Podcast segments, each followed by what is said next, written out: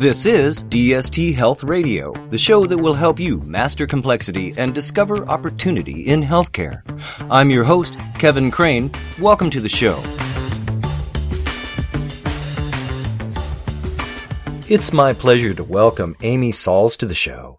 Amy is a Business Solutions Director and Director of Population Health Strategy at DST Health Solutions. She has responsibility for DST's predictive modeling, analytics, and decision support products, and is an expert in customizing and evaluating predictive models to support specific populations and applications. She's with us today to talk about rehospitalization and readmissions. There are many reasons why readmissions are important to consider, one of which is that they're expensive, and there are a number of patient care and quality aspects to consider as well. Indeed, preventing avoidable hospital readmissions is considered by many to be the most important opportunity for reducing waste and improving outcomes in healthcare. Amy Sauls, welcome to the show. We understand that hospitalization is when a patient is admitted to the hospital for treatment, and a planned readmission may indeed indicate that the treatment was successful.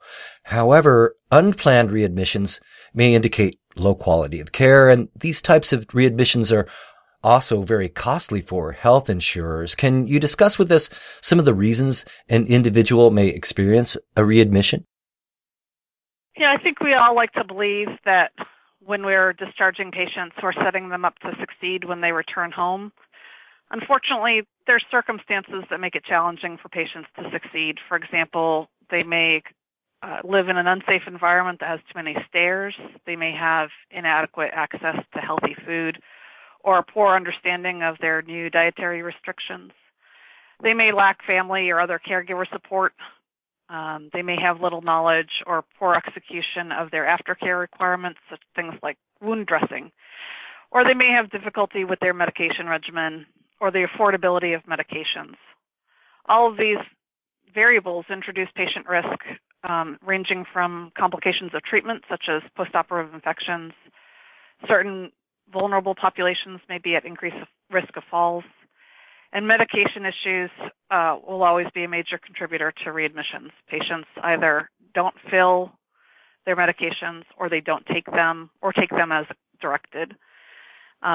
Medications, both over-the-counter medications and prescription medications, may be mixed with their new medication regimen on discharge to an adverse effect. So there are a lot of factors involved, and it may not always be easy to really understand who may be at risk for readmission. And you talk about predictive modeling. Can you tell us more about how this model works and the factors involved? Yeah, predictive modeling can certainly help to identify members at risk of readmission so that appropriate resources are applied to discharge planning and ongoing care coordination. The Johns Hopkins ACG system is the method that we use at DST Health Solutions for identifying patients at risk. The ACG system is a sophisticated model that is available at admission in order to better triage the patient and allocate those resources for care management. The predictive model will identify readmission risk, primarily looking at comorbidity of the member, but supported by further looking at individual conditions and medications, and where apparent prior utilization might be used, so looking at prior discharges or emergency room visits, for example. And when we look at the kinds of members that are identified by the ACG system, the members at highest risk of readmission certainly are patients that clinicians would agree have complex healthcare needs. Some of the things that the ACG system specifically looks for example, would be markers of clinical frailty. These are items that are derived from diagnosis that may indicate a patient has limitations related to their ability to perform self-care. So things, for example, like dementia or malnutrition, difficulty walking, incontinence, vision impairment, decubitus ulcers, histories of falls. So those patients, the presence of those frailty factors indicates that they may be of higher risk for readmission. We also look at multiple prior admissions or other high utilization factors, multiple emergency room visits. We look at where the patient was discharged to. Patients requiring skilled nursing care tend to have a higher risk of readmission than those who go home. We look at overall medication use. Multiple medications indicate a higher risk of rehospitalization, again, with medication often being a large contributor to the reason for readmission. In general, we look at patients who are of high medical needs by measuring multimorbidity as a significant contributor to patient risk. What we're assessing when we look at all of those risk factors is the outcome that the patient will be experiencing an unplanned readmission within 30 days of discharge.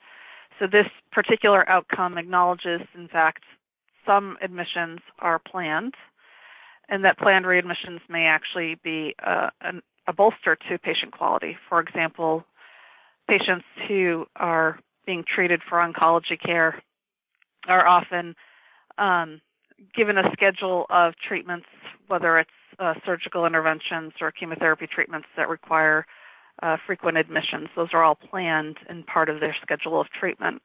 Or patients who experience cardiovascular symptoms may go to the hospital in an emergent state and be stabilized. They are discharged home with the anticipation that they will return for a more planned surgical intervention. So the goal is not to measure those types of interventions, but really to focus on the unplanned portion of readmissions, those things such as complications of treatment or repeat medical admissions. So by scoring individuals with a probability, the likelihood that they'll experience that unplanned readmission within 30 days, care managers are able to determine those patients most at risk so that they can best plan appropriate follow-up care and other interventions for the purposes of readmission avoidance. You are listening to DST Health Radio. You can master complexity and discover opportunity in healthcare with DST.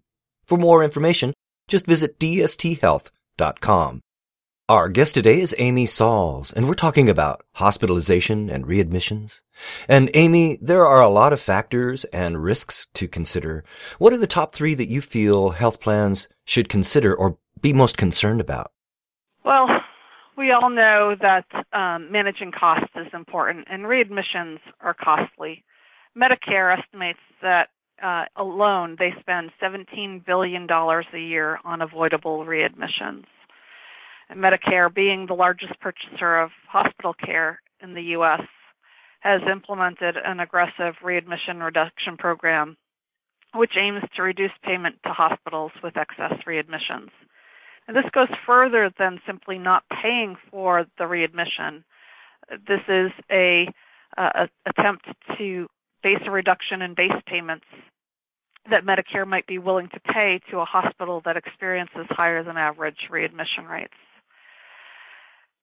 And beyond the cost factor, or maybe in complement to the cost factor, virtually every major quality measurement and incentive program evaluates readmission rates. For providers, for example, readmission rates are evaluated as part of the MIPS quality measures. That's the new Medicare alternative payment model innovation to introduce value-based payments to Medicare providers. It's also part of the Innovation Centers programs, the ACO Shared Savings Program, and the Comprehensive Primary Care Plus programs. Those are also considering readmission rates as part of their overall quality ratings.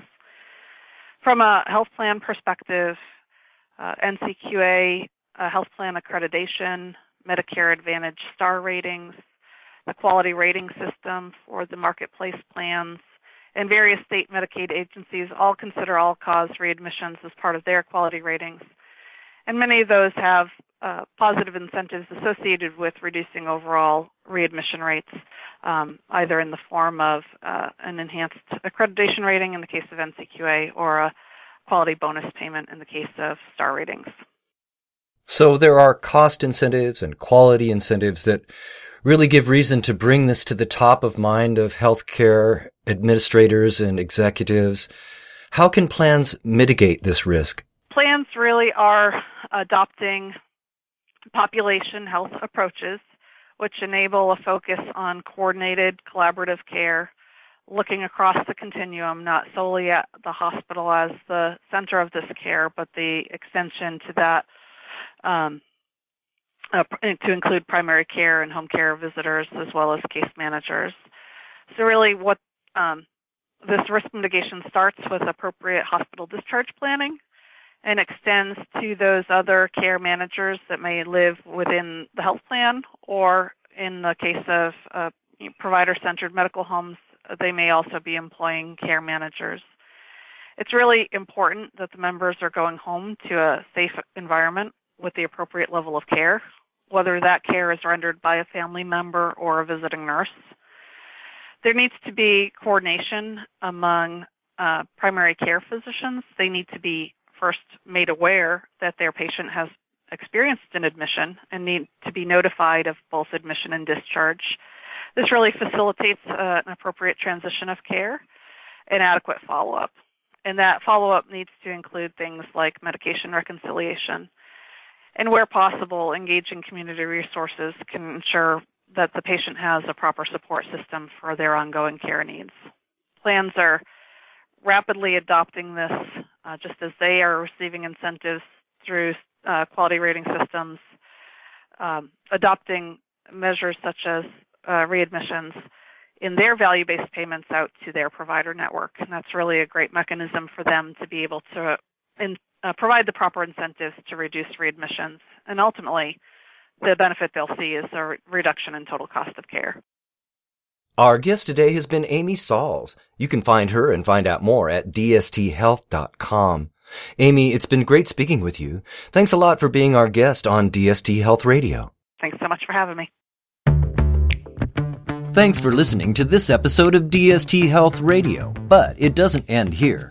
Just go to dsthealth.com for more on how DST helps health plans optimize clinical, operational, and financial outcomes by integrating data and analytics with leading technology and strategic advisory. That's dsthealth.com. I'm your host, Kevin Crane. Thanks for listening.